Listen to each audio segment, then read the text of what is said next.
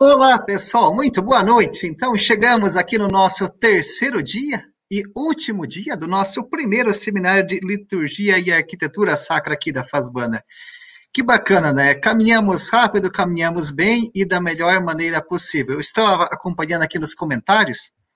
É, temos pessoas e participação assim do Brasil inteiro. É, então, muito bacana que vocês estão aqui conosco para mais esse dia aqui do nosso seminário, né?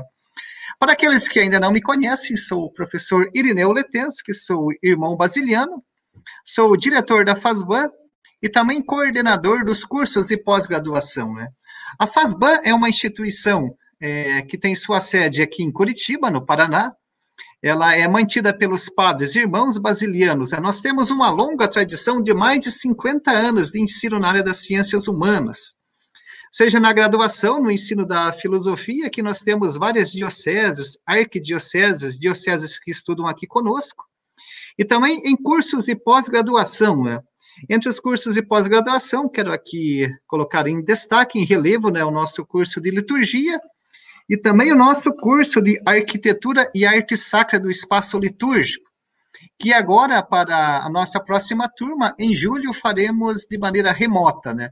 Então, as nossas pós aqui na FASBAN, quando nós pensamos, nós já pensamos nesse objetivo de fornecer essa formação para pessoas que moram, residem em outras cidades e também estados. Por isso que elas são em módulos. Né? É, são, por exemplo, para quem vai começar agora em julho, faz o primeiro módulo em julho, duas semanas, mais duas semanas em janeiro, e mais duas semanas em julho e finalizou já o seu curso e já é, sai especialista na área específica do curso escolhido. Algumas pessoas postaram nos comentários ontem perguntando se haveria algum pré-requisito, por exemplo, se era apenas para arquitetos. Não. É, justamente quando nós pensamos nesse curso, já foi assim um curso pensado e articulado para que haja o diálogo entre as diversas áreas. Por exemplo, nós temos aqui participando do nosso curso, nós temos padres, temos seminaristas, temos irmãs religiosas e também temos muitos leigos, que são arquitetos ou mesmo formados em outras áreas. Então, esse é um curso aberto a todos aqueles que têm interesse nessa área de estudo específico. Então, todos vocês que têm interesse, seja seminarista, religioso, leigo, todos vocês poderão vir aqui estudar conosco e para aprofundar aqui esses conteúdos. Né? Então, hoje vamos dar aqui é, continuidade no nosso seminário, né, aprofundando os temas, né? É, começamos a segunda-feira lá com o Fausto, né, com a, todas aquelas explicações, os seus projetos e as suas igrejas, né? Ontem com o padre Tiago Facchini, a perspectiva mais litúrgica, a questão das normativas da igreja, e hoje está aqui para compartilhar o seu conhecimento e a sua experiência no nosso terceiro e último dia, né? O nosso grande amigo Tobias Bonk Machado, né, que vai falar hoje para nós sobre o que, né? Sobre o patrimônio religioso para a cultura e para o sagrado. Né? Os desafios das comunidades católicas brasileiras para a compreensão do espaço litúrgico e sua intervenção nas igrejas de interesse de preservação. Então, como vocês já perceberam, pessoal, hoje será um dia assim muito especial. Então, Tobias, seja muito bem-vindo e mais uma vez muito obrigado por ter aceito o convite aqui da FASBAN para fazer parte aqui do nosso primeiro seminário. Boa noite, professor Irineu, todos da FASBAN, a todos que nos acompanham. Minha saudação, minha alegria em estarmos juntos aqui para hoje partilharmos um pouco. Na verdade, é uma grande partilha, né? E a gente sempre fica muito feliz em poder ter esses momentos, viu, professor Irineu? Então, o nosso agradecimento a vocês, a FASBAN, por proporcionar tudo isso que estamos vivendo nesses três dias. Muito boa noite que a noite seja realmente proveitosa. Que bacana, Tobias, muito obrigado. Então, um pouquinho aqui sobre a formação e a experiência do trabalho já desenvolvido pelo Tobias, né? Então, o Tobias, ele é arquiteto e urbanista, também agrimensor, especialista em gerenciamento de obras, né, em conservação e restauração de monumentos históricos, né. Além disso, também cursou arquitetura bioclimática e espaço celebrativo litúrgico e arte sacra. É sócio-diretor da Criatus Arquitetura Sacra. Eu aqui já estou colocando aqui o, o site para vocês aqui embaixo, né, criatus.com.br Vocês poderão aí depois o próprio Tobias vai falar um pouco mais sobre o seu trabalho. E também aqui outro site da arquiteturasacra.arc.br, os quais vocês poderão aí estar é, olhando, seja agora ou depois, e acompanhar um pouco do trabalho que o Tobias desenvolve. Né? E o trabalho dele qual é? Ele é autor de mais de 200 projetos para igrejas em diversas dioceses do Brasil, perpassando por intervenções de igrejas, né? Igrejas dessas de, desde 1754 até construção novas. Em conjunto com o setor do espaço litúrgico da CNBB, Tobias realizou o projeto na Amazônia Brasileira, com a aprovação direta da Sua Santidade, o Papa Francisco. Esse é um trabalho muito bacana que certamente o Tobias também vai falar um pouquinho para vocês hoje. Também é um membro bastante ativo da sua comunidade local, a qual ele faz parte, como organista e também é coordenador de conselho pastoral paroquial. E também possui um trabalho digital, né, professor? Um trabalho no seu canal no YouTube denominado Comunidades Católicas. Então, o Tobias também tem lá o seu canal com conteúdo muito bacana, é, com entrevistas e com pessoas que participam. Então, depois vocês também poderão lá é, acessar o canal do Tobias, fazer sua inscrição e acompanhar o trabalho, que é uma formação assim espetacular. Esse canal, então, visa levar o conhecimento a todos do espaço litúrgico e também da construção e adequação de igrejas. Tobias também tem publicações né, e comunicações aqui no Brasil, no Portugal, na Espanha, Inglaterra, Itália e, sobretudo, né, é professor do nosso curso de especialização de Arquitetura e Arte Sacra do Espaço Litúrgico e também do nosso curso de Administração e Gestão Eclesial aqui da FASBA. Então, mais uma vez, Tobias, seja muito bem-vindo ao nosso seminário e a palavra agora está contigo. Que bom, muito obrigado pelas boas-vindas. Mais uma vez, boa noite aí a todos que estão acessando, que estão entrando. É, eu acho que vai ser uma noite muito agradável, de partilha, né? Então, é bem importante aí que, ao longo da, do nosso bate-papo, da nossa conversa, podem, claro, ir colocando as perguntas aí, que acho que no final tem aquele momento de perguntas, então a gente pode comentar, pode conversar um pouco sobre o tema. E o tema é justamente esse, né? O tema do patrimônio da igreja, né?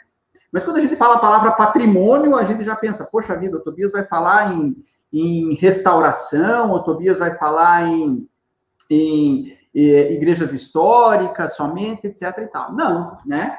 O patrimônio da igreja é tudo o que nós fazemos, desde o princípio do cristianismo até os dias atuais, né? Então nós estamos falando de patrimônio. E aí nós vamos entender essa relação um pouco de patrimônio e espaço litúrgico, como que foi essa evolução. Mas eu quero até contar uma, uma historinha que eu contei esses dias atrás, até numa, numa live que a gente participou, é, e que tem a ver, tudo a ver com patrimônio, né? Porque o primeiro projeto que eu tive a, a, a honra de participar, que vamos dizer assim, foi o, o, o primeiro trabalho de cunho religioso é, após formado, e isso lá se vão já quase seus 20 anos, né? Por isso é bom a gente não falar a idade nesses momentos, né? Mas é interessante porque nós fomos chamados para fazer um, um, projeto de um salão paroquial. E nós falamos sempre com uma pessoa, uma só pessoa, durante aquele período em que nós estávamos desenvolvendo aquele projeto. E quando nós fomos apresentar esse projeto, nós nos deparamos com um ambiente com mais de 300 pessoas para apresentar aquele projeto, né? E esse projeto ele, ele tinha por finalidade é, realizar um fechamento de um galpão, de um pré-moldado já realizado lá, que já existia no local, e, e nós tínhamos que fechar aquele, aquele pré-moldado e dar uma ambientação de salão paroquial com as necessidades lá que eles nos apontaram. E nós fizemos esse estudo e fomos então apresentar nessa, nessa noite. Então, sempre falamos com uma pessoa, que era a representante da comunidade, e no dia eu cheguei, entrei no salão, no, no salão antigo que eles tinham lá, e me deparei lá com praticamente 300 pessoas. E não bastasse isso, eu entrei no salão, além das 300 pessoas, tinha mais um outro profissional lá preparado para apresentar o projeto. Daí eu chamei aquele cidadão, e falei, só me explica aqui que eu não estou entendendo a dinâmica da coisa aqui. Como é que é isso, né? Ele falou: não, não, é muito simples aqui, porque na realidade é assim: a comunidade está dividida. É, 50% da comunidade, mais ou menos, quer fazer o salão ali no pré-moldado, onde nós chamamos você para desenvolver o salão. E outra metade da comunidade quer fazer uso desse salão aqui, que já está muito velho, muito antigo, muito rústico. Eles querem reformar isso e não querem nem saber daquele salão lá pré-moldado, né? Então, nós contratamos outro profissional para fazer o projeto de adequação desse. E hoje nós vamos fazer uma votação aqui secreta para definir depois da apresentação de vocês. Eu falei, meu Deus do céu. Eu falei, a gente vai sair daqui hoje com algum resultado positivo para alguém, porque eu não consigo ver lado positivo nisso aqui, né? O outro profissional e eu estamos numa situação aqui um pouco desagradável, né? Porque ele não sabia de mim e eu não sabia dele. E a comunidade que está um pouco em atrito, quer dizer, ao final dessa reunião com um ou outro projeto escolhido, ela continuará em atrito, talvez com um atrito talvez até maior, então, não estou conseguindo ver lado positivo de tudo isso, né? Mas, enfim, todo esse momento me fez refletir. Então, eu falei, poxa vida, eu sempre tive contato com a igreja desde criança. Eu fui, fui coroinha, fui legionário de Maria, né? Sempre participei ativamente das pastorais da, da minha paróquia, né? E, então, quer dizer, um, um pouco dessa vida intraparoquial aí a gente tinha noção, mas eu falei, mas, poxa vida, eu agora como arquiteto, né? Como que a igreja trata o seu patrimônio, como, como que é isso, né? Como que, é, como que é gerido o, o, patrimônio que ela, que ela mesma, como que é gerido e como que é gerado, né? O patrimônio que a igreja tem. E aí eu comecei a ir atrás um pouco disso, né? Porque realmente aquele momento foi um momento que falei para mim, não, poxa, peraí, deixa eu aprender um pouco disso, deixa eu estudar um pouco isso aí, porque se eu realmente quero trabalhar nessa área, que aliás já era um sonho meu é, desde a academia. Eu sempre falava assim, poxa, que Deus me dê um dia, eu falava, confidenciava em minhas orações, né? Que se for da sua vontade, que eu consiga, Pai, fazer ao menos uma capela durante toda a minha vida profissional, né? Acho que Deus deve ter ouvido os meus, as minhas súplicas e deve ter falado assim, bom, você que falou, né? porque aí, claro, a gente entrou um pouco nessa vivência, a qual eu tenho, faço com muito amor, com muito carinho, e a cada novo projeto é um gás novo que a gente tem, e é muito bonito que a gente vê toda a caminhada da nossa igreja pelas comunidades. Bom, então isso me despertou e a gente começou a pensar nisso. Né? E hoje, claro, já tantos anos depois, com tantos projetos realizados, é, a gente começou a fazer algumas partilhas de toda essa experiência. A gente acabou adquirindo na vivência dessas comunidades. Eu vou então aqui agora compartilhar a minha tela. Aí eu vou ficar com uma tela aqui só para mim. Então, por favor, se por acaso travar alguma coisa ali, vocês me avisam aí por áudio que eu estou com uma tela só. Muito bem. Ok, vamos lá. Acho que vocês devem estar vendo aí uma tela branca, né? Que é a minha capa aqui de, de abertura, né? Muito bem, e aí então, falando do patrimônio, é, falando do patrimônio, então, quer dizer, afinal, diante de todas os desafios que nós temos nas nossas comunidades, né? E desafios muitas vezes culturais, né? Do, do, do, que nós temos que realmente enxergar enquanto caminhada da igreja no hoje. Então, quer dizer, por isso, um patrimônio religioso que é para o sagrado, mas que também é para a cultura, né? Essas duas situações estão muito, é, muito ligadas, muito interrelacionadas, né? Por isso que eu coloco ali os desafios das comunidades católicas brasileiras para a compreensão do espaço litúrgico, do seu próprio espaço litúrgico e sua intervenção nas igrejas de interesse de preservação. E aí sim, nas igrejas históricas. E aqui, então, aqueles contatos que o professor Ineu já tinha, já tinham, né, já tinha passado, né? Então, os, os, nossos trabalhos aí, né? E, claro, com muita satisfação, a gente trabalha em conjunto aí nos cursos de especialização da FASBAN, que nos dão muita, muita alegria. Nesse slide, eu trago alguns desses exemplos de patrimônio aos quais a gente teve a oportunidade de colaborar. São alguns exemplos que, que eu tenho aqui, tá? Uh, só me confirmem, por favor, irmão Marco, para mim aqui, Parece que travou, não sei se está tudo certo aí. Aqui está tranquilo, acho que travou aqui para mim. Só um minutinho que eu já Acho que tra travou ali no seu compartilhamento de tela. É, por gentileza, Isso. compartilhe novamente a sua tela. Isso mesmo.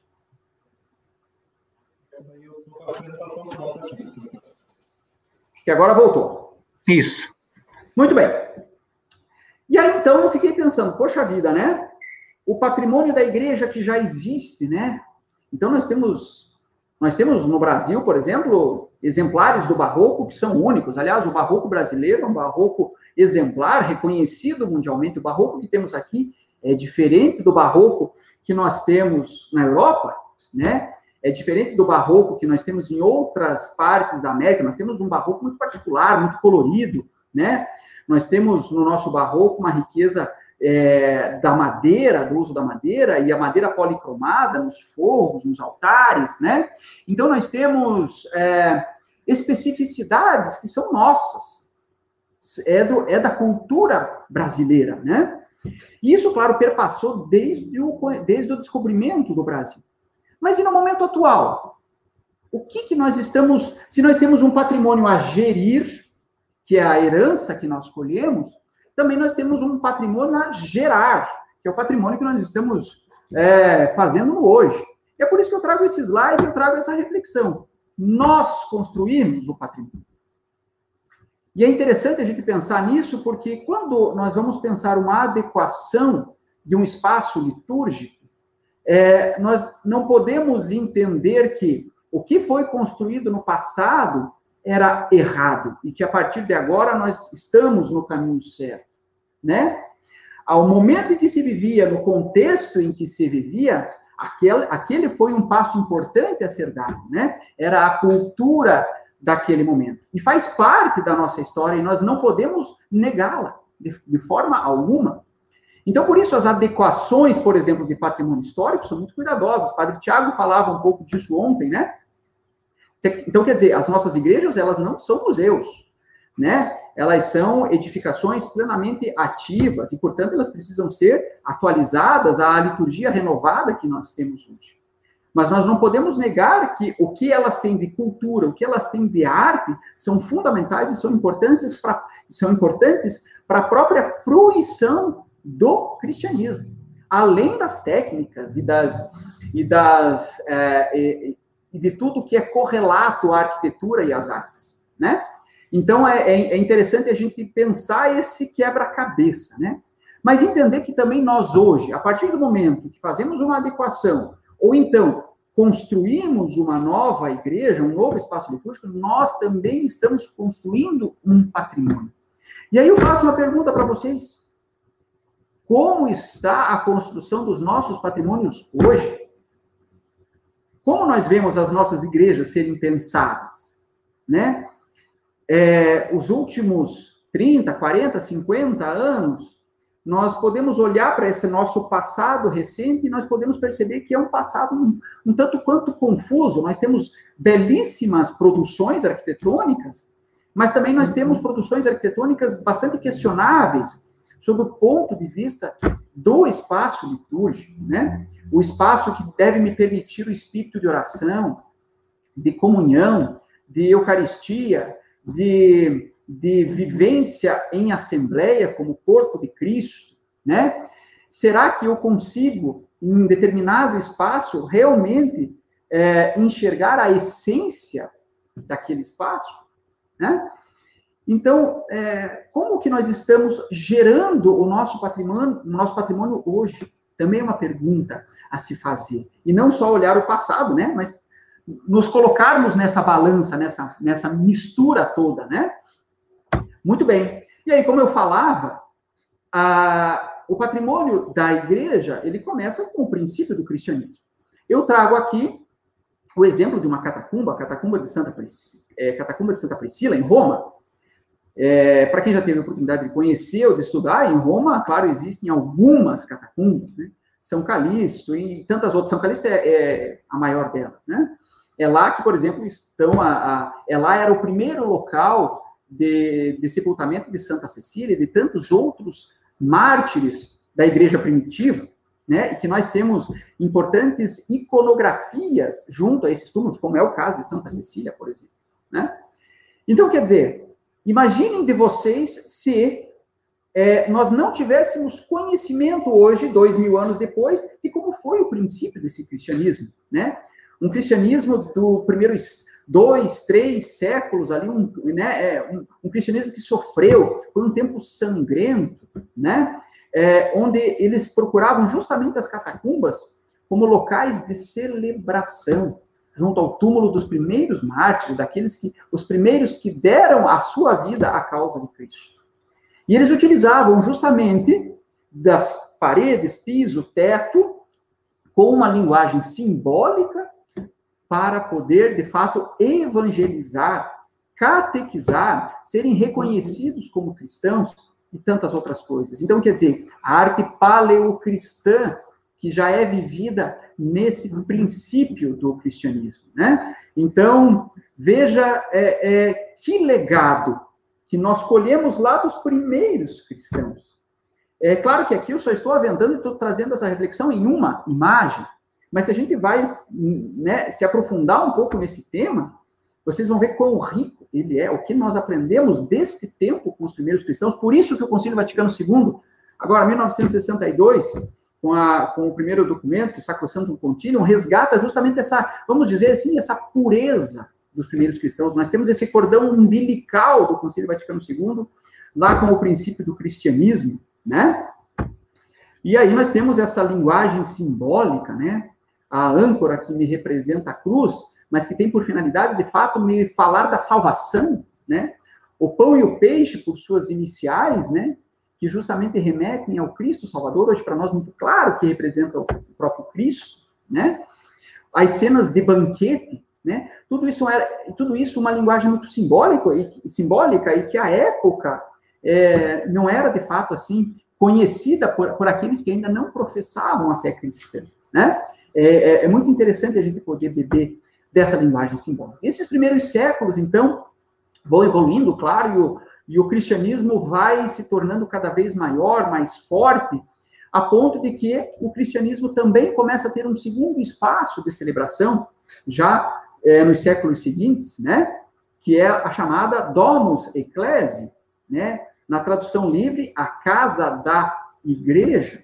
Se nós entendemos que a igreja somos nós, igreja com I maiúsculo, né? Igreja nós, cada um, cada um de nós, templo do Senhor, né? Que estamos reunidos em assembleia, somos corpo de Cristo, né? Então, é, eu sou a igreja e celebro em uma casa, na minha casa, que é a igreja com I minúsculo, a casa de pedra, a casa de material, né? A igreja que nós vamos, a igreja a qual nós nos deslocamos, né? Então a igreja com I maiúsculo celebra dentro da igreja de I minúsculo.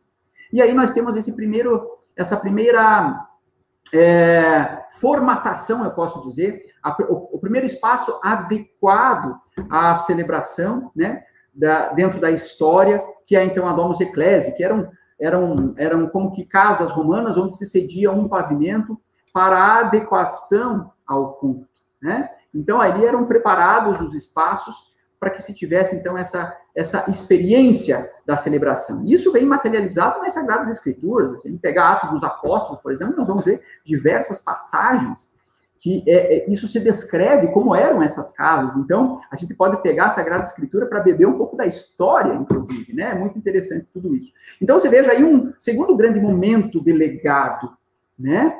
Então, quer dizer, não, não podemos negar isso, e graças a Deus, nós temos isso, né? A, a Dura Europos aqui, como, como eu trago, é, ela é finalizada ali pelos anos 240, adaptada ali pelos anos 240 para o culto, e existem ruínas delas, dela até hoje, né? Então, interessante, né?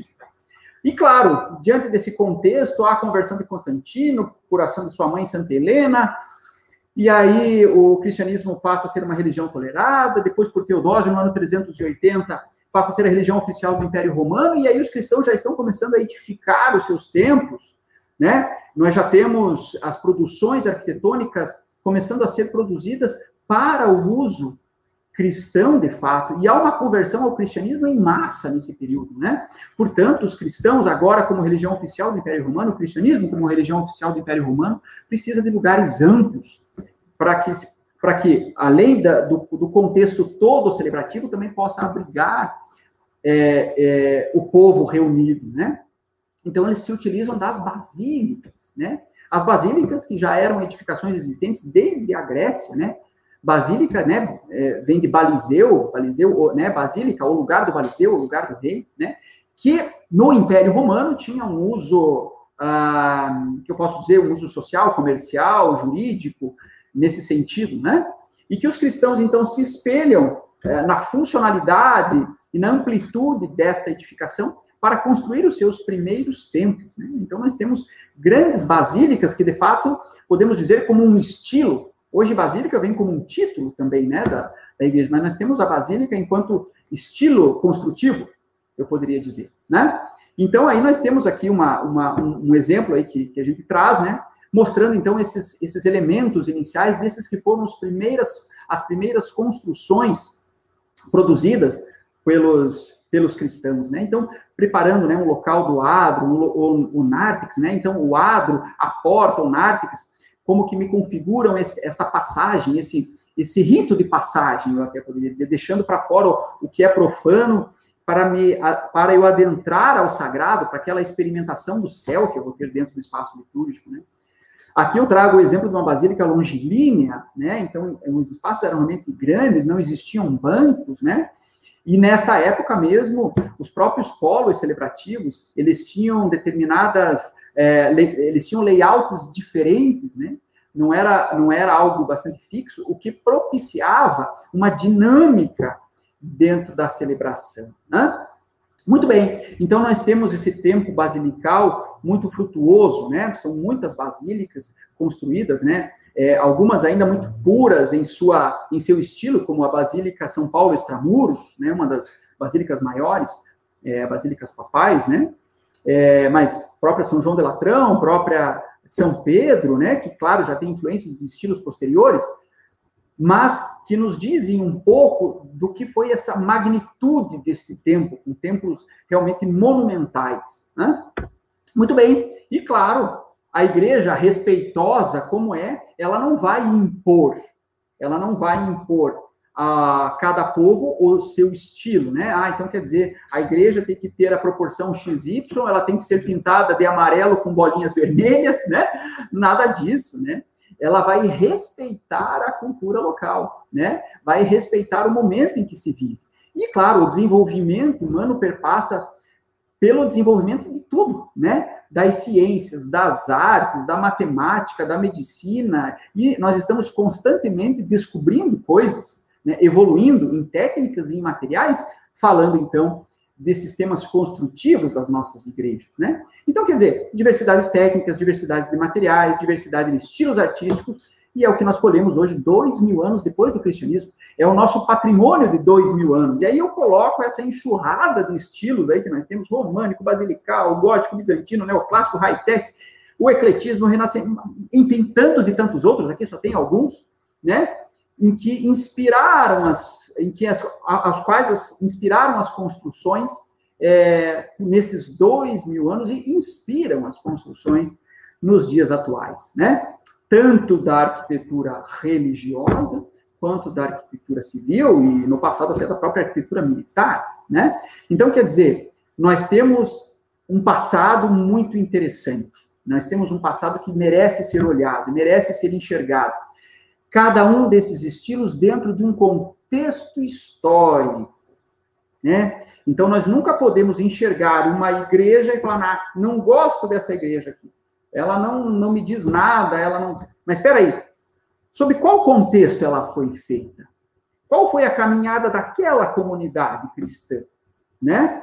É, para que se justifiquem algumas algumas definições que de repente a gente pode fazer assim debate pronto. Então quer dizer, o conhecer a comunidade é muito, muito importante.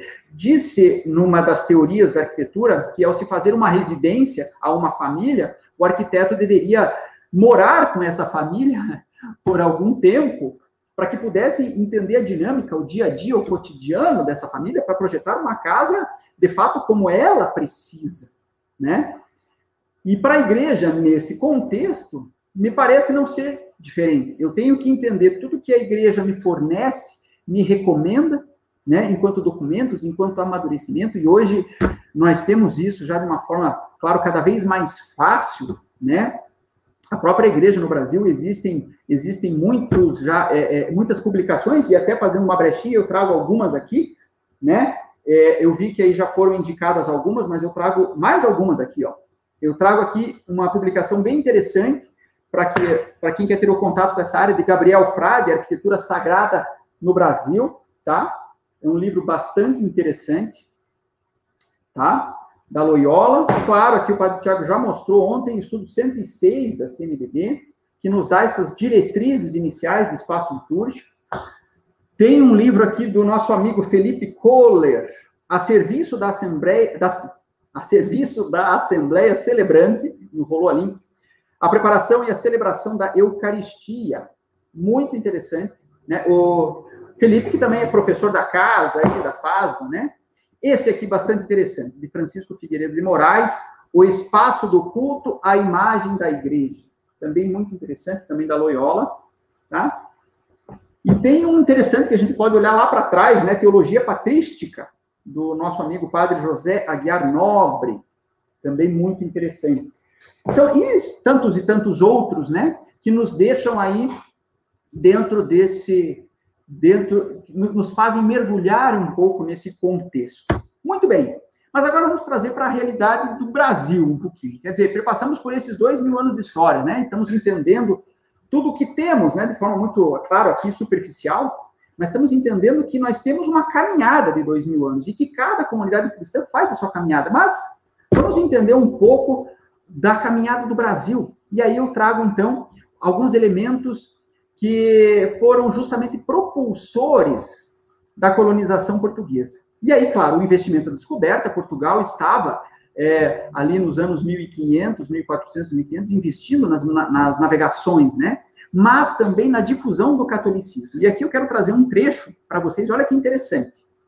É uma carta entre Dom João III e Tomé de Souza, que diz assim: abre aspas, a principal coisa que me moveu a mandar a povoar as ditas terras do Brasil foi para que a gente dela se convertesse à nossa santa fé católica.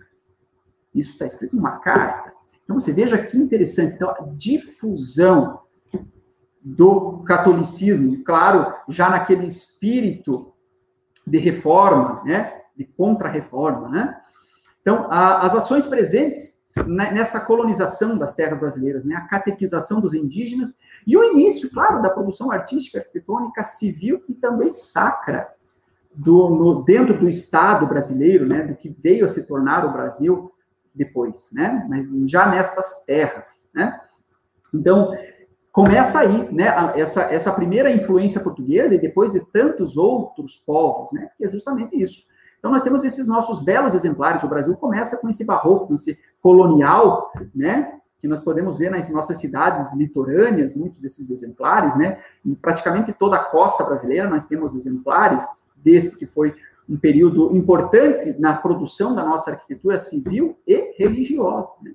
Então, nós temos o barroco como destaque, como eu falava no início. Né? O nosso barroco é único. E é interessante porque nós temos o nosso barroco que não é produzido por, por artistas e arquitetos europeus, nós temos barroco que são produzidos por brasileiros. É isso que é o interessante, né? É isso que faz nos beber um pouco dessa, dessa história nossa, né? E claro, nós também temos é, em destaque a influência da cultura da imigração, né? Então aqui já no século XIX, né? Quantas quantas é, é, é, quantas etnias chegaram ao Brasil, né? Italianos, ucranianos, poloneses e tantos, tantos outros, né? Que ajudaram a moldar aí, principalmente sul, sudeste do Brasil, né? E também trouxe consigo uma bagagem construtiva e artística que nos influenciou, né? E criou então essa interação da própria constituição da arquitetura brasileira com a arquitetura europeia E aí nós temos, claro, um outro grande momento do ecletismo, né? Que é um momento em que o Brasil tem muitas produções, né? É, muitas produções ecléticas, né? Curitiba mesmo, é, dentro da sua arquitetura civil, é uma das mais respeitadas cidades por ter a sua arquitetura eclética muito preservada, às vezes na região central ali, né? Nós temos o modernismo brasileiro, que também, também criou destaque no cenário mundial, né? Então, quer dizer, nós temos um contexto de produções arquitetônicas interessantes, o Brasil em seus 500 anos de história, né? Eu falo isso porque eu já vi dizer, não, a nossa história, tá, nossa história é recente, ela não tem valor, né? Pelo contrário, né? E é isso que nós falávamos, nós produzimos patrimônio, nós estamos produzindo história hoje, né? E claro, como o Brasil tem dimensões continentais, nós temos diversas tipologias de arquitetura no sul, no sudeste, no centro-oeste, no norte, no nordeste, nós temos uma, uma, varia, uma variedade conforme a posição geográfica dentro do próprio Brasil, com a influência da cultura daquele local, daquela mistura que deu o Brasil. E claro, quando nós chegamos aí nos anos 50, 60, não, já estamos com, a, com o movimento litúrgico muito avançado, e aí a Sacrosanto Concilium, dentro do Concílio Vaticano II, então, dando a oportunidade da renovação da liturgia, e com isso, como falava Padre Tiago ontem, né, a nova concepção do espaço litúrgico a partir daí, seja para a adequação das edificações existentes, seja para a construção de novas obras. Né? E aí, então, nós começamos a entender isso. Então, a percepção do espaço sagrado e consequências ao se intervir em igrejas, né? Então, quer dizer, é isso que nós falávamos, né? Nós, se nós vermos as nossas produções hoje, nós temos produções muito boas, mas nós também temos é, composições muito empobrecidas em que eu entro numa igreja e às vezes nem me dou conta que estou nela, né? Porque aquela igreja não tem cara de igreja. Né? Às vezes, olhando da rua, eu nem sei que aquilo é uma igreja, né? Ou eu não sei que aquela igreja é uma igreja católica, que é muito importante, né? Então, quer dizer, a busca da essência e identidade do espaço, né? Eu procurar entender que aquele espaço já está sinalizado por fora e por dentro, então, eu tenho que obviamente, entender a minha relação enquanto assembleia reunida e, claro, o sentido de transcendência com o próprio Pai, né? E aí, muito interessante, simplificação é diferente de simplicidade. A simplicidade, eu posso, eu posso ter um lugar extremamente simples, mas que me permite o contato com o Pai. Agora, a simplificação é algo muito complexo. Quer dizer, olha que, olha que dicotomia. A, a simplificação é complexa, né? Porque o fato de, às vezes, existir um projeto é, de forma em que uma comunidade talvez não consiga abarcar, quer dizer, ou ele nunca vai ser terminado, ou ele vai ser, eu não tenho dinheiro para fazer daquela forma, então eu vou adaptar isso, né? E aquilo vai se tornando um Frankenstein, é o que nós vemos hoje em muitas nossas, das nossas realidades, né? Igrejas que nunca foram terminadas, mesmo eu já tive contato com muitas delas, né? Então, quer dizer, aí se termina como pode, né? E nós não temos um espaço realmente digno daquela celebração a qual aquele projeto inicial previa, né? Então, quer dizer, isso tudo é o que nós falávamos, né? Às vezes uma padronização que nós, né? Vamos construir quatro paredes e depois nós resolvemos como que vai ser lá dentro, né? E é a história do pré-moldado que eu falava, né? Então, vamos colocar um pré-moldado aqui, depois a gente vê onde é que vai ser altar, onde é que vai ser ambão, é, a, né, é, se vai ou não ter fonte batismal. Ah, né, muitas comunidades a gente entra nas igrejas e não tem fonte batismal, né? Não podemos pensar assim. Então, quer dizer, uso de fabricados sem critérios, inserção de elementos de estilos ao acaso, alegação de uma recente tradição, ou sempre foi assim. Não, aqui sempre foi assim, então tem que ser desse jeito, mas esse sempre foi assim, um dia começou, então vamos entender como que isso começou para que a gente possa é, de fato, entender um conceito adequado para aquela comunidade. Né? Muito bem. E aí, um paradoxo nisso tudo.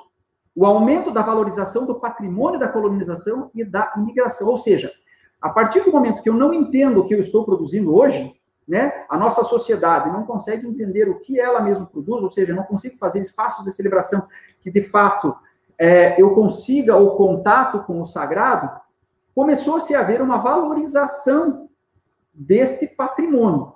Mas olha que paradoxo.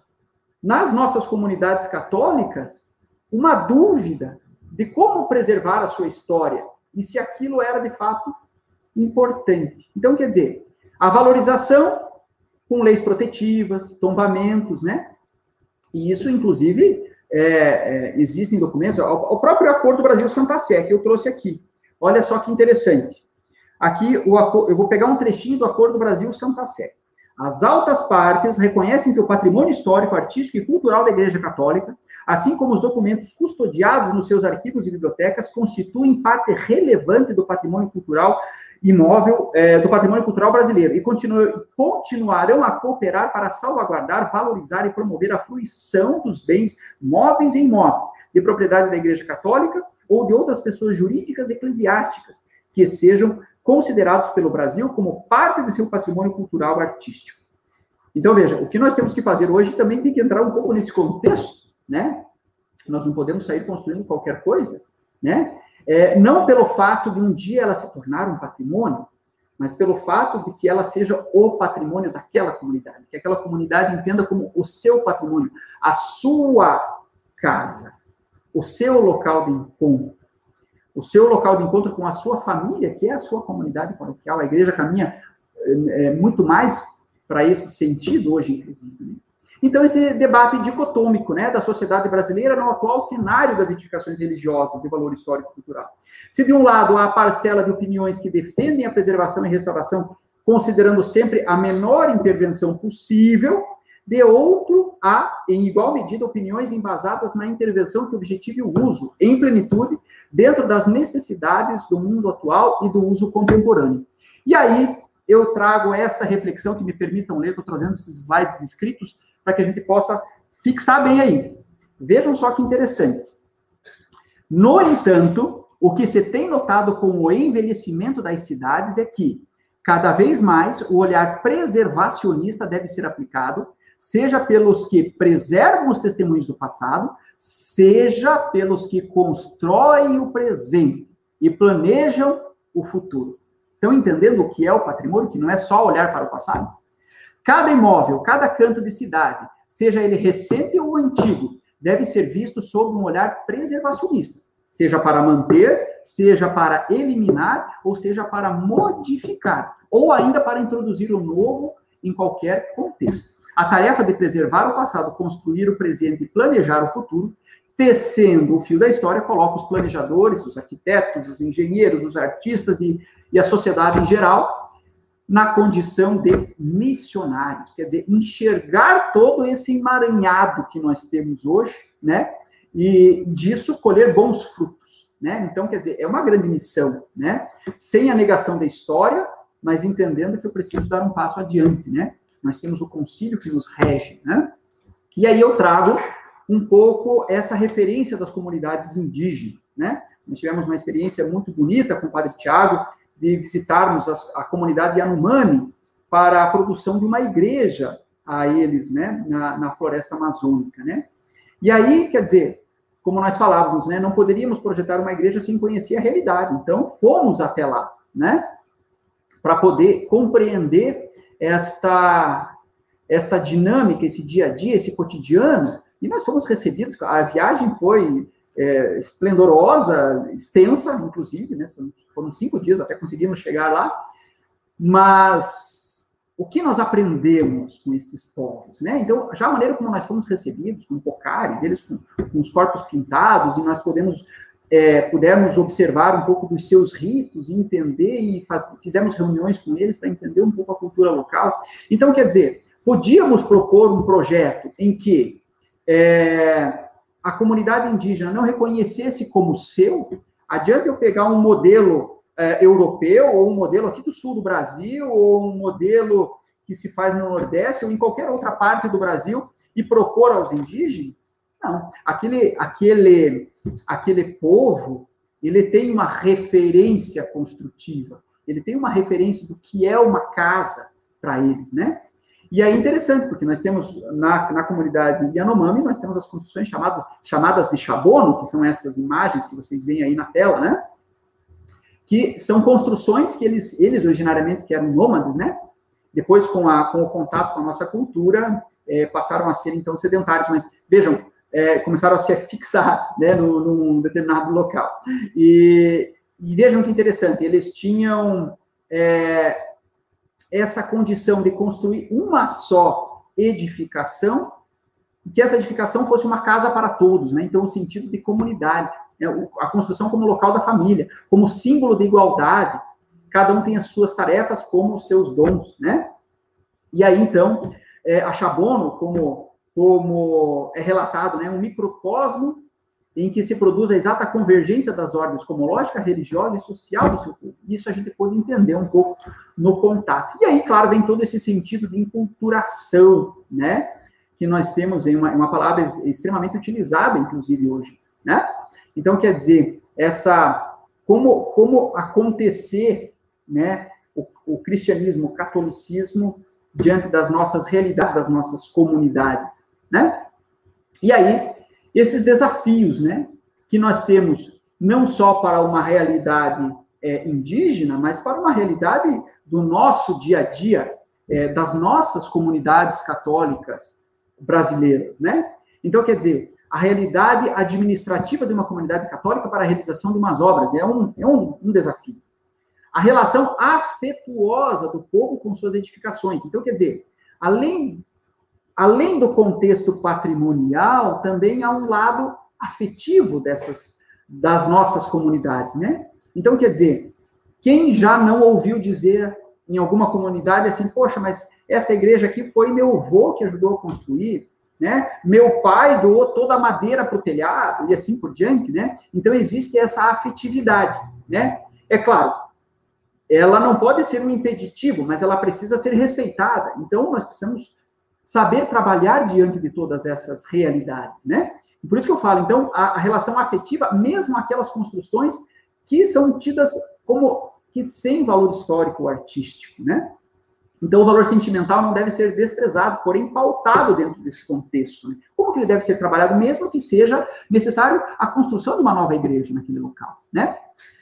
O momento da comunidade, a comunidade está preparada, está unida, ela possui a cultura da preservação, da conservação, da restauração, ela está formada para o espaço litúrgico, ela conhece o que é o espaço litúrgico, pós-concílio Vaticano II, né? Ela conhece os documentos da igreja, as orientações da igreja, como que está a participação do pároco, ou como está a participação da comunidade, porque a gente às vezes percebe, às vezes, só uma comunidade e que força que o padre fique de fora, ou ao contrário, a gente já percebeu também, né? Então, essa união é muito importante. Claro, sempre com olhos às legislações, isso é inegável, as, é, em todas as esferas, municipal, estadual, é, é, a nível nacional, né? Todas as, todas as, federal, essa é a palavra que eu queria, né? Então, é, em todas as esferas, né? E, claro, as questões financeiras, novamente, simplificação é diferente da simplicidade. O padre Tiago falava ontem, existir um projeto global para ser executado por fases. É a melhor coisa a se fazer. Nós não podemos falar de um projeto de uma forma muito. É, é, nós não podemos projetar apenas um cantinho ali, um cantinho ali, e depois esse projeto vai se montando. Nós temos que pensar o, o contexto global, conceitual, de programa iconográfico, de todos os elementos que aquele espaço sagrado precisa conter. Então, quer dizer, afinal, como intervir no patrimônio com algum interesse de preservação, seguindo as orientações conciliares, sem que haja prejuízos ao bem cultural e tampouco ao lugar atualizado da celebração, considerando a igreja ser um edifício vivo em uso pleno e dinâmico. Aí que eu falo, a igreja não é museu, né? A igreja, ela precisa respeitar é, toda, toda a sua história. Por isso, nós não, não, temos que sair demolindo as nossas igrejas históricas, tirando os nossos, é, a, a, nossa imaginária, né, as, as, imagens ricas, mas entender, a, entender o contexto daquela comunidade, daquele patrimônio, né, a, a sua proteção, e aí pensar na sua intervenção, como o Padre Tiago, novamente estou aqui citando bastante o Padre Tiago hoje, é, se, se, aproximando dos órgãos patrimoniais, como é o caso do IFAM, que já está sendo feito isso em Brasília, né, pelo próprio Padre Tiago. Então, você veja que interessante, né? E aí o contexto de arquiteto como missionário disso tudo. E essa foi um pouco aí a pauta que a gente trabalhou nessa publicação aí, editada pelo nosso amigo Esteban Fernandes Cobian, que gerou, então, essa publicação na Inglaterra, qual aí está a capa do, do livro, né? Então, tem a nossa participação. Muito bem. O interesse de preservação em quatro projetos do patrimônio sagrado, que eu vou mostrar aqui. Estou falando que nem um doido aqui, olha, vocês, estou é, querendo acelerar aqui para a gente poder aí finalizar. Mas veja, o interesse de preservação em quatro projetos do patrimônio sagrado. E aqui eu, eu trago quatro realidades. Uma primeira intervenção pontual, restrito a um patrimônio histórico é, tombado, é, com seus bens integrados tombados. O que eu quero dizer com bens integrados tombados? Tudo que há dentro da igreja piso, bancos, uh, mobiliário uh, imaginário, iconografia, pinturas, tudo que há dentro da igreja também é tombado, não só o edifício, né? Então, como que se deu essa intervenção em um bem que era protegido, não só na sua casca, mas também em todo o seu contexto interno? Um segundo, uma nova igreja, respeitando e oferecendo novo uso anterior. Quer dizer, por mais que não é uma capela uma igreja com valor artístico, com valor arquitetônico, não é muito menos é tombada, mas ela entrou naquele panorama do valor sentimental. Então, quer dizer, o contexto ali, eu tinha um terreno e eu não precisava me desfazer daquela que foi a primeira capelinha daquela comunidade. Então, como unir essas duas situações? É o caso desse segundo projeto que eu vou mostrar. O terceiro, uma intervenção completa em catedral do século XVIII. Esse não é um projeto meu, o, o, primeiro, o segundo e o quarto, sim, mas o terceiro não. Eu trouxe um exemplo aqui de uma, de uma, de uma intervenção de Cláudio Castro, né? Para a gente poder entender um pouco como isso foi trabalhado. E quarto, então, a preservação e valorização do bem imaterial indígena, né? E o sentido de inculturação. Então, o projeto 1, um, que é a Catedral de São José dos Pinhais, né? E aí nós podemos entender, quer dizer, claro, ela era um contexto de matriz que foi elevada à catedral, né? É uma igreja centenária e que foi elevada à catedral aí há, há 13 anos atrás, 14 anos atrás, né?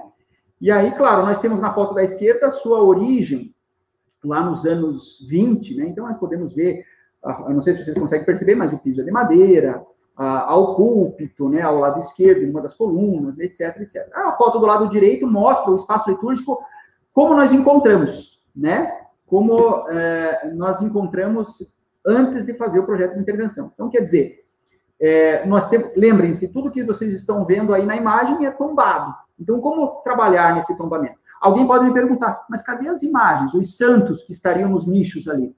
Essa igreja, ela sofreu, infelizmente, um ataque de uma pessoa e quando nós fomos chamados aí é, essas imagens elas estavam em restauração, porque entrou uma pessoa e começou a quebrar todas essas imagens, que eram francesas, italianas, etc. e tal, e que foram para a restauração porque elas se moeram em, em milhões de pedacinhos, né? E, mas graças a Deus hoje foram todas restauradas aí, e estão compondo já esse altar mor. Mas vejam, então nós tínhamos a cátedra, nós tínhamos esse altar, nós tínhamos uma credência, né? nós tínhamos esse espaço que seria de uma catedral, né? Então, como trabalhar uma cátedra, uma sédia, né? Enquanto cadeira do, do presidente, não havendo a presença do bispo, como, tra como trabalhar esse espaço num presbitério que vocês podem perceber bastante reduzido, né? Então, quer dizer, esse contexto é muito pontual, por isso que eu falo, é uma adequação muito pontual do espaço litúrgico, né? E que eu tenho que respeitar é, todo o contexto é, é, do que é o bem tombado da legislação. Mas vocês percebam, é possível haver uma melhoria. Não é que o bem é tombado e ele está totalmente engessado, né? Agora, claro, nós temos que realizar um bom projeto. Esse bom projeto precisa ser é, mostrado, conversado, debatido, protocolado junto às esferas legais, município, estado, união e assim por diante, né? Um segundo contexto, aquele da comunidade que eu falei que tinha sua primeira capela, então essa capelinha bem do lado direito que vocês veem, a primeira capelinha da comunidade, mas que está aí arranhando a ser uma, uma igreja matriz, né? Então eles precisavam de um templo maior, precisavam de uma casa paroquial, precisavam de um centro de evangelização e assim por diante, né? Então, um reuso, um retrofit, vamos dizer assim, para o uso da capela original, mas mantendo seus traços mesmo que singelos, né? Mas que formam a identidade daquele povo. Assim quis aquela comunidade, né? E como havia esse terreno, né? Então a proposição de um projeto para a nova igreja, né? Então, quer dizer, uma segunda possibilidade, né? Aí está o projeto interno, né? E, e todo o seu contexto. O projeto 3, né, a intervenção de Cláudio Pasto, né, então à esquerda vocês podem ver é, o momento é, confuso em que o Pasto pega a, a, sua edificação, na imagem da esquerda, né, então ela, apesar de ser é, do século XVIII, ela já tinha muitas influências que deixaram ela muito confusas, né, é, deixou a, a igreja um, em um estilo confuso, eu poderia dizer, né, porque foram se agregando, agregando elementos, agregando-se apliques e que deixou ela sem um conceito, né?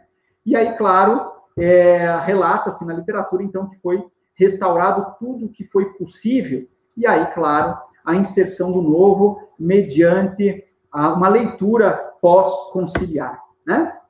E aqui um contexto de um projeto que está totalmente em desenvolvimento, né? Esse não é o projeto definitivo, mas da igreja indígena, né? o que eu coloco ali entre aspas da catedral, porque os indígenas assim chamavam, mas é uma grande igreja, né? A catedral eles querem dizer como grande igreja, né? Mas ter esse contexto que me faça a memória daquela chabono a qual vocês né, é, viram em slide anterior. Né? Então, esse contexto, isso que nós buscamos dentro desse projeto. Esse projeto está em desenvolvimento, ele está em, em, em constante avaliação, em, em, constante ajuste para a obra que que, se Deus quiser, se inicie em breve. Aqui, para finalizar, eu trago algumas das igrejas, né? São dezenas de igrejas de patrimônio histórico com a qual a gente já pôde trabalhar, seja na adequação do espaço litúrgico, seja na, na restauração, seja em projetos luminotécnicos, enfim, tudo que é necessário dentro dessas igrejas de patrimônio histórico. Claro, aqui todas ainda em contexto de obra. Essas fotos mostram um pouco essas obras, né? E não as igrejas é, prontas, né?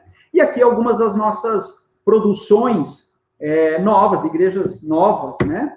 É, diante da realidade de cada uma das comunidades onde a gente acaba passando. Essa é uma igreja de um contexto totalmente sustentável, bastante interessante, a Capela São Gabriel, chamada Capela Ecológica, né? É, já fez até parte aí, já, já fomos procurados até por, por estudantes para fazer parte aí de, de monografias e de artigos dessa capela que, que é bastante interessante. Né? Então, contextos. Aqui, uma, uma, uma, situação interessante de adequação do espaço litúrgico. Né? Então, o contexto do presbitério, a qual a gente é, é, deu um contexto de capela sacramental, né? com a fonte batismal, com o Santíssimo, com o espaço da reconciliação, e trazendo, então, o altar mais próximo à Assembleia, né? a, a igreja continua aqui para baixo da imagem, não é possível ver, né? Diante de um contexto. Aqui o meu agradecimento a vocês. Desculpa, eu não sei se eu já passei do horário, estou aqui correndo, né? E aqui são os meus contatos, para quem não anotou lá no começo, segue aí os nossos contatos novamente, nossas redes sociais, o nosso canal Comunidades Católicas, e o meu agradecimento a todos vocês. Desculpa que eu falo bastante, rapaz, e falo rápido, viu? Obrigado, gente. Volto com você, Irineu. Vamos que vamos. Muito bem, professor Tobias. Excelente explanação. Muito obrigado pelos conteúdos. Né? É, só relembrando aí para o pessoal, né, que assim como a, a conferência do Fausto, também do Padre Tiago e do, também do Tobias, ficará também disponível lá no canal do YouTube da Fazbana. Uma das vantagens também, né, Tobias, que a conferência, a conferência fica disponível, a pessoa pode olhar, parar com calma, se quiser pegar alguma informação que perdeu, pode revê-la novamente, né? Não tem dúvida. O link para a, vocês colocarem os dados para os, os dados para o certificado das horas complementares já está fixado aqui no chat. Então, relembrando, pessoal, preencham certinho, com detalhes, o e-mail. Novamente, nós recebemos, é, enviamos mensagens e retornaram por é, erro no preenchimento das informações. Então, fiquem bem atentos com isso. Relembrando que hoje teremos novamente o sorteio de uma bolsa de 100% aqui da Fazbana. Uma bolsa para o curso de liturgia. Então, todos aqueles que estiverem aí preenchendo estarão concorrendo a uma bolsa integral, 100% aqui da Fazbana. É... Tobias, é, então, pessoal, vocês podem é, as suas perguntas aqui para o Tobias. Alguns haviam enviado já no início. É, contudo, como muitas pessoas ficam comentando essas questões, perguntas ficam lá atrás e eu não consigo acessá-las. Então, vocês podem enviar suas perguntas aqui, que daí nós já passaremos para o Tobias é, refletir conosco. Eu vou já colocar uma primeira pergunta, que no início o pessoal ficou curioso daquela situação inicial da sua experiência, o pessoal ficou perguntando, mas qual foi o desfecho? qual foi é, o desfecho da história? Então, então. É, é uma situação confusa, né? Então, aquela reunião terminou numa, num contexto assim muito mexido, como eu posso dizer, como eu posso dizer isso, como eu posso definir isso. E houve a votação. Houve a votação secreta, existia a urna, e todos fizeram, todos tinham um cadastro e fizeram essa votação. E ao final houve então a contagem desses votos. E aí vocês vejam que interessante. O contexto é, foi de 52 a 48% para o nosso projeto. Então, quer dizer, o nosso projeto, então, foi eleito ali para ser, veja, mas vejam, veja a margem, ele deu 51 ponto alguma coisa, que eu lembro que a gente fez o cálculo, esse número eu gravei. 52%. E aí, a nossa obra, claro, foi feita lá no, lá no local. Mas o que, que aconteceu tempos depois? Ela foi modificada. Porque o quê? Aquela comunidade não estava preparada naquilo, ela estava muito. O trabalho deveria ser de um amadurecimento conjunto, né? tudo a seu tempo, né? E ali não, foi um contexto um pouco confuso nesse sentido. Então, por mais que saísse um ou outro vencedor, é aquilo que a gente falava, né? A vitória não foi de ninguém. Vamos então aí agora para algumas questões que o pessoal já está enviando aqui do Carlos César.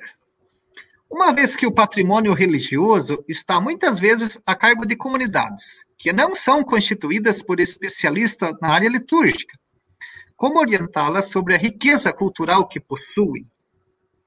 É, então, isso, exatamente isso.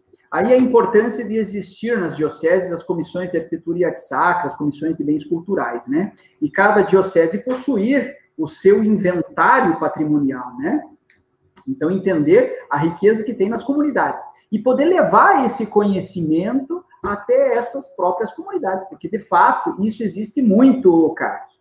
As comunidades que não conhecem o valor que tem, né? É, o, o, enquanto patrimônio arquitetônico, enquanto patrimônio artístico, né?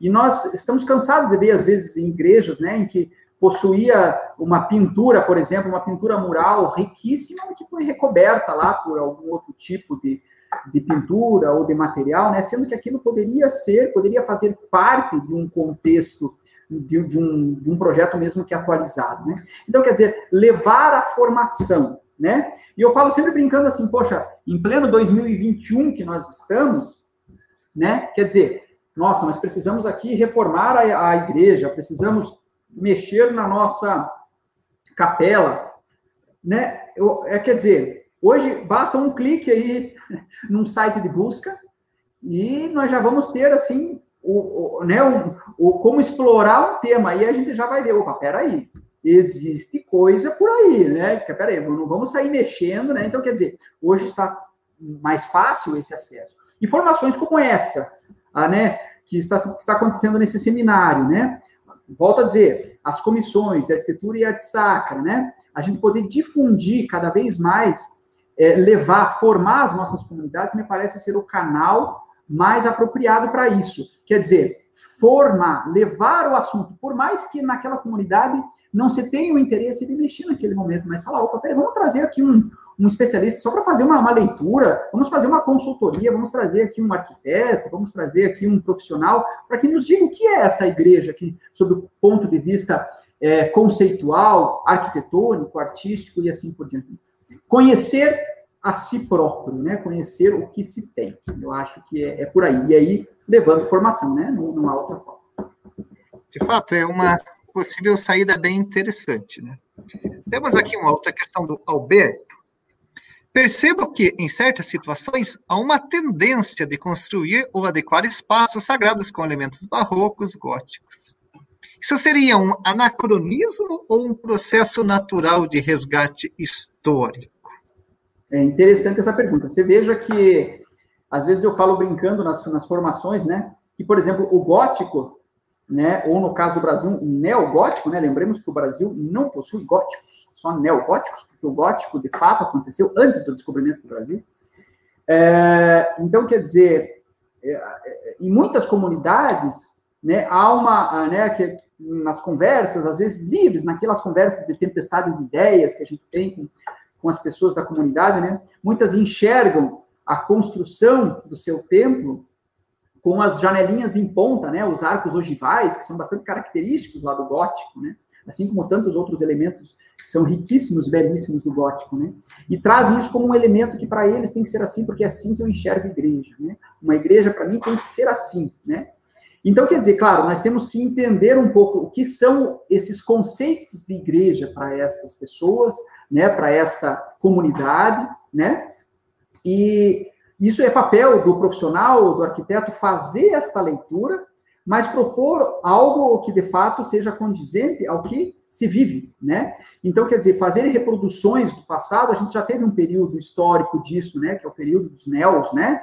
Neogótico, neorromânico e assim por diante. É claro que tudo isso para nós, enquanto projetistas, são referências, belas referências, né? E nós bebemos das referências, né?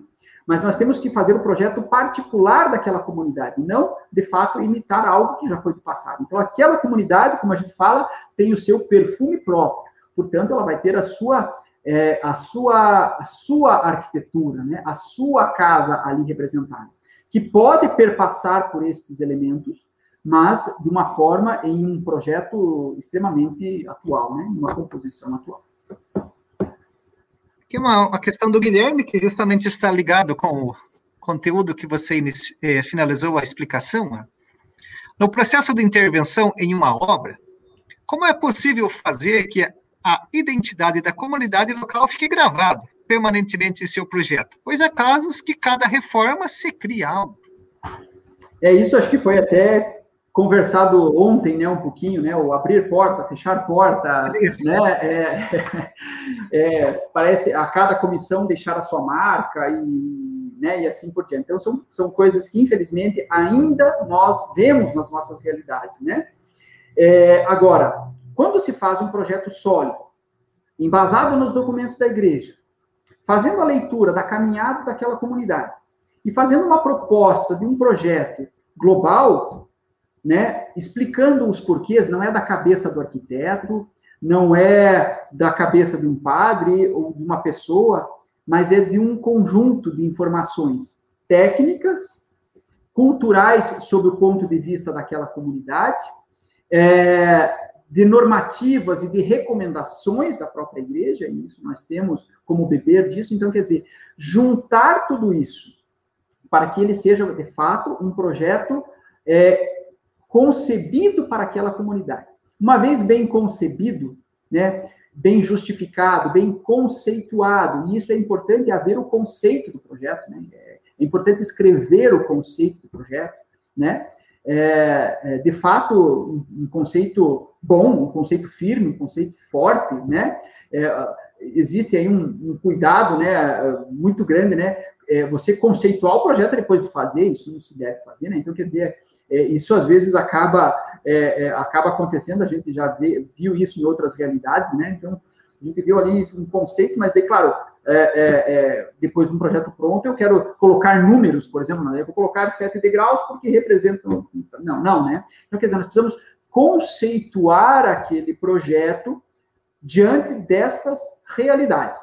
Né? Documentos da igreja, realidade da comunidade, história da comunidade, quer dizer, perfazer esse contexto firme, forte, com boa técnica construtiva, com uma boa proposta arquitetônica. Aí, é claro, é, e claro, diante, obviamente, para fechar o tripé, diante de uma realidade financeira, né? Não adianta nós fazermos também projetos em que é, não, se, só, não se tornam execuíveis, né? É claro que nós temos que entender também na igreja, eu vou fazer essa reflexão aqui, é, nós temos que sair um pouquinho do, do conceito de imediatismo. Né? Então, quer dizer, aquela reforma da igreja tem que ficar pronta até o dia da padroeira, porque senão, meu Deus, o que, que o povo vai dizer, etc, etc, etc. Ora, você está construindo um patrimônio. O patrimônio não é para você, bebê, mas é para você, mas para as futuras gerações, para os seus filhos, para os seus netos, para as gerações que virão, né? É, então, quer dizer, fazer aquilo passinho a passinho, com calma, com tranquilidade, com solidez, né? E tornando aquele processo construtivo, aquele projeto de adequação, catequético. A própria comunidade se reconstrói quando constrói a sua própria igreja. Então, diante dessas situações, acho que a coisa se torna mais fácil aí de ser alavancada. Então, aqui uma questão do Rudivan. Qual é a principal característica da arquitetura sacra contemporânea? Existe, professora? Bom, uh, o que, que, eu posso dizer para você? O, o, contemporânea também aí é, é perigoso aí esse termo, né? É, mas uh, o, que, que, o, que, que, o que, que nós temos que ter enquanto característica? Eu acho que eu vou, eu vou responder dessa forma. O que, que nós temos que ter enquanto característica? Nós temos que saber ler o nosso passado, né? Então, quer dizer, saber o que, já foi produzido de bom, olhar para os nossos acertos e os nossos erros, entender os, as recomendações da igreja e daquela comunidade, e novamente volto na tecla de entender aquilo que seja é, adequado financeiramente para aquela comunidade. Então, uma característica da arquitetura contemporânea consciente no, na realidade das nossas comunidades tem que estar assim embasado, né? É, é, uma característica que não pode faltar nisso tudo é, é, beber do que a igreja nos proporciona nos seus escritos, né? Agora, como ela será produzida, e talvez a pergunta tenha sido feita para este fim, como ela será produzida enquanto elemento arquitetônico, aí, claro, haverá a experiência do profissional que vai estar aí por, eu nem vou dizer por detrás da prancheta, porque vai ficar um termo muito antigo, né? Mas que vai estar aí trabalhando, é, projetando, né? Que vai dar o rosto para isso. Eu falo assim, é, abertamente para as comunidades onde a gente vai. Fala, olha, eu sou arquiteto, eu sou instrumento de vocês enquanto comunidade, né? Então, quer dizer, é, o meu dever aqui é trazer é, as questões de legalidade, as recomendações da igreja, tudo o que se diz dentro do aparato técnico, e vocês são responsáveis por me contar a história de vocês para que eu possa vivenciá-la. Aí forma uma grande característica no sentido de união, de conceito. Né? Então, bem conceituar tudo isso, nós vamos ter uma arquitetura de característica adequada dentro de cada realidade. Aqui a Viviane, professora, está solicitando. Poderia nos passar alguns dos exemplares ou indicações né, bibliográficas que nos proporcionam um estudo mais aprofundado para o melhor desenvolvimento em nossos projetos arquitetônicos? É, bom, aí, bom, a pergunta talvez venha de forma abrangente, né? Então, quer dizer, nós, ah, temos, nós temos aí toda essa literatura que foi falada nesses dias atrás, né? Eu trouxe esses exemplares aqui. E existem tantos outros, né? E quando a gente vai trabalhar em arquitetura patrimonial, aí estou falando de patrimônio histórico mesmo, aí nós temos que, claro, conhecer as, as, as grandes, vamos dizer assim, os grandes pensadores do restauro, né?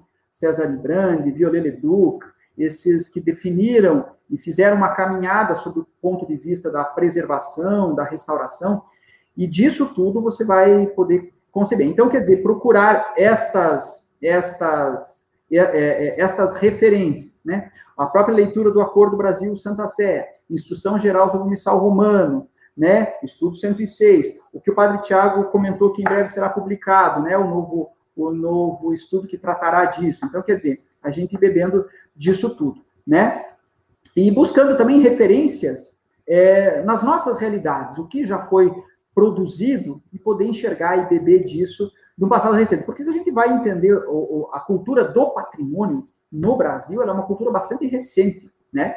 É, por isso que nós temos muitas das nossas igrejas que, que nós temos como perdida as referências de uma boa arquitetura, do que foi uma boa arquitetura. Às vezes a gente chega na comunidade e ela tinha uma boa arquitetura, né? É, mas às vezes nós conseguimos até resgatar partes disso e dar um contexto. Então, quer dizer, a gente olhar um pouco os nossos exemplos também pode ser uma, fonte, uma bela fonte de referência.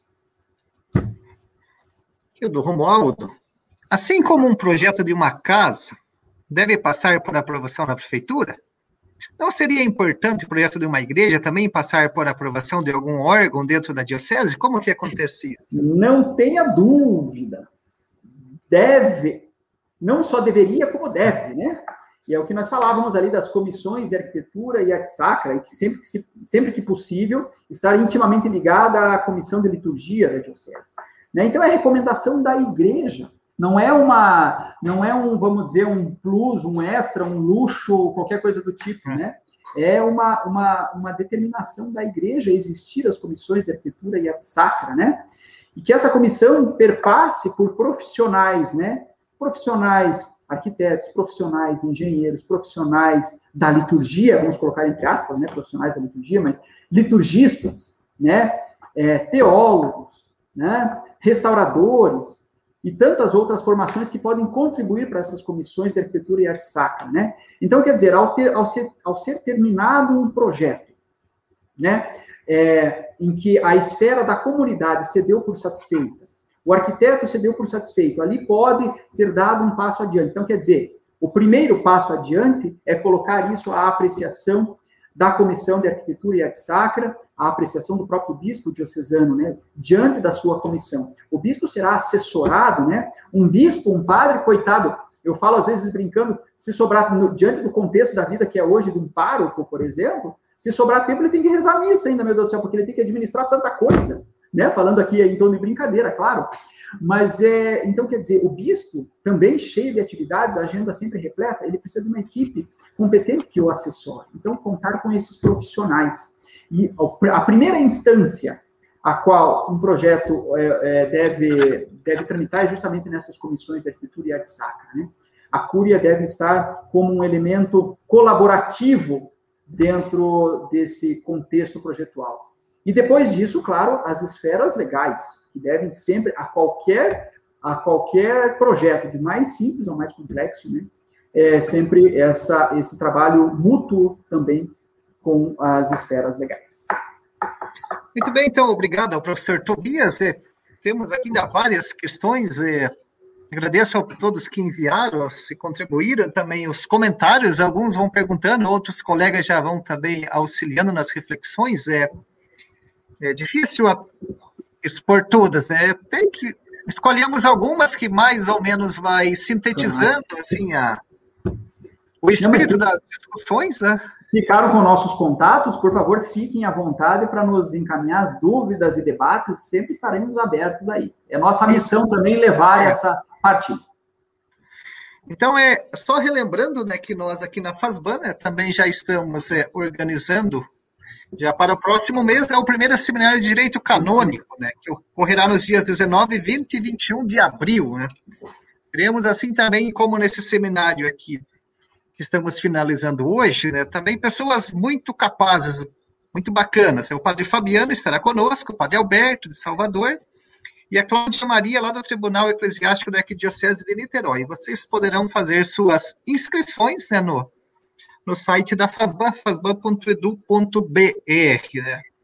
Relembrando também que no nosso Instagram da FASBAN, né, sempre os nossos eventos são divulgados, também bastante conteúdos relevantes nessa área, parte da arte sacra, da arquitetura, da liturgia, na área das ciências humanas em geral. Então, sigam lá o arroba FASBAN oficial, que também vocês receberão bastante conteúdos. Como eu havia dito para vocês, hoje novamente teremos mais um sorteio, né, Marco? De uma bolsa integral que a FASBAN está oferecendo hoje para o curso de liturgia. Vamos ver aí, professor, né? Tobias, quem será hoje o nosso. Quem será o, quem será o Felizardo ou Felizarda? Então, aqui já o, estou compartilhando a tela. 747 Temos 747 pessoas confirmaram a presença. Olha que bacana, professor. Quanta gente. Opa, que nome bonito, viu? Muito obrigado, que coisa boa. Então, novamente, aqui no nosso, na nossa cumbuca moderna, né? Hoje está assim, né? Que coisa boa. Vamos, vamos gerar, gerar o nosso número aí. Então, vamos lá, Marco. 628. Vamos lá ver quem que é o número 628. Emerson Silva Gomes. Hoje aí foi o nosso Felizardo que ganhou essa bolsa aqui oferecida pela Fazban, é uma bolsa integral de 100% para a realização do curso de liturgia. Parabéns. estaremos iniciando agora, no mês de julho, né? Lembrando que os nossos cursos aqui da Fazban né, são é, em módulos, né? É, teremos é, o, o, primeiro módulo já agora em julho, né? E de maneira remota para as turmas que estamos iniciando, que a situação da pandemia ainda está bastante complexa. Então, são duas semanas intensivas agora em julho, duas em janeiro e duas no próximo ano de julho novamente. Então, mais uma vez, agradeço ao professor Tobias, né, que, pelas suas brilhantes explanações e fechando, assim, o nosso seminário com chave de ouro da melhor maneira possível. E, Tobias, se você também quiser novamente é, repetir aí os seus contatos, seu Instagram, para o pessoal que ah, claro, quiser entrar em contato contigo, fique à vontade. Então, nosso Instagram, arroba Tobias Bonk Machado, direto, né? Facebook Tobias ponto Bonk Machado e o nosso canal no YouTube Comunidades Católicas, né? Tem vídeos, tem um vídeo de hoje, inclusive, lá. Tem vídeo novo no canal, né, professor? Que fala um pouco sobre patrimônio, tinha um passado é. que falava de iluminação, tem de diversos projetos, enfim, os, como projetar igrejas, e assim a gente vai. Então, são aí os nossos canais, né? E, e fiquem à vontade, estaremos sempre sempre juntos aí. Deixa eu estender novamente o meu agradecimento a vocês, professor Irineu, a toda a equipe da Paz, o Marco, a todos, enfim. Nosso muito obrigado e muito obrigado a você aí que nos acompanhou, esteve junto conosco. Muito obrigado pela partilha, pelas perguntas. Eu fico sempre à disposição, para nós é uma alegria e eu encaro isso como, como missão. Então, contem sempre conosco, estamos sempre às ordens, viu? Muito obrigado. Que bom, Tobias. Muito obrigado por estar conosco mais uma vez. O Tobias também faz parte aqui da história da FASBAN, também faz parte aqui do nosso curso de Arquitetura e Arte Sacra, está conosco desde a primeira turma. E o curso cada vez está crescendo. Eu sempre digo, né, o melhor termômetro da turma de um curso é, são os, os alunos, é, são os nossos egressos, né? Então, professor, nós já temos a nossa primeira turma de formandos, que depois delas elas foram divulgando para outras pessoas, para conhecidos, arquitetos, artistas, religiosos, é, leigos, todas as pessoas que estão imbuídas, né, Tobias, junto conosco nessa missão, né. É, ficamos muito mais fortes, né, quando nos unimos, unimos as forças, porque a, a missão é uma só e a mesma da igreja, né. E quanto mais pessoas estiverem conosco, todas essas questões que vocês colocaram aqui, né, é, quanto mais pessoas das comunidades estiverem é, com conhecimento, né, conscientizando, certamente teremos uma igreja assim bem mais pujante, com é, dentro das características específicas e tudo isso é para o bom crescimento de todos nós. Então, aqui meu agradecimento também a todos vocês que estiveram conosco aqui nesses três dias. Vocês foram fantásticos, assim, maravilhosos com as participações, comentários e auxiliando na formação, que esse é o objetivo nosso principal, né? É o conhecimento conjunto, né? Juntos somos mais fortes. Então, vocês estão de parabéns. Muito obrigado a, do fundo do meu coração, em nome da FASBAN, em nome de toda a nossa equipe, em nome dos professores, deixo aqui o meu fraterno abraço para vocês, já com aquele gostinho de quero mais, né, professor Tobias? Verdade, verdade. Fica mesmo, né? Isso, já imaginando o nosso próximo evento. Então, muito obrigado a todos, uma boa noite, um bom descanso e até a próxima. Um abraço, pessoal. Um abraço, tchau, tchau. Obrigado. Tchau, tchau, tchau.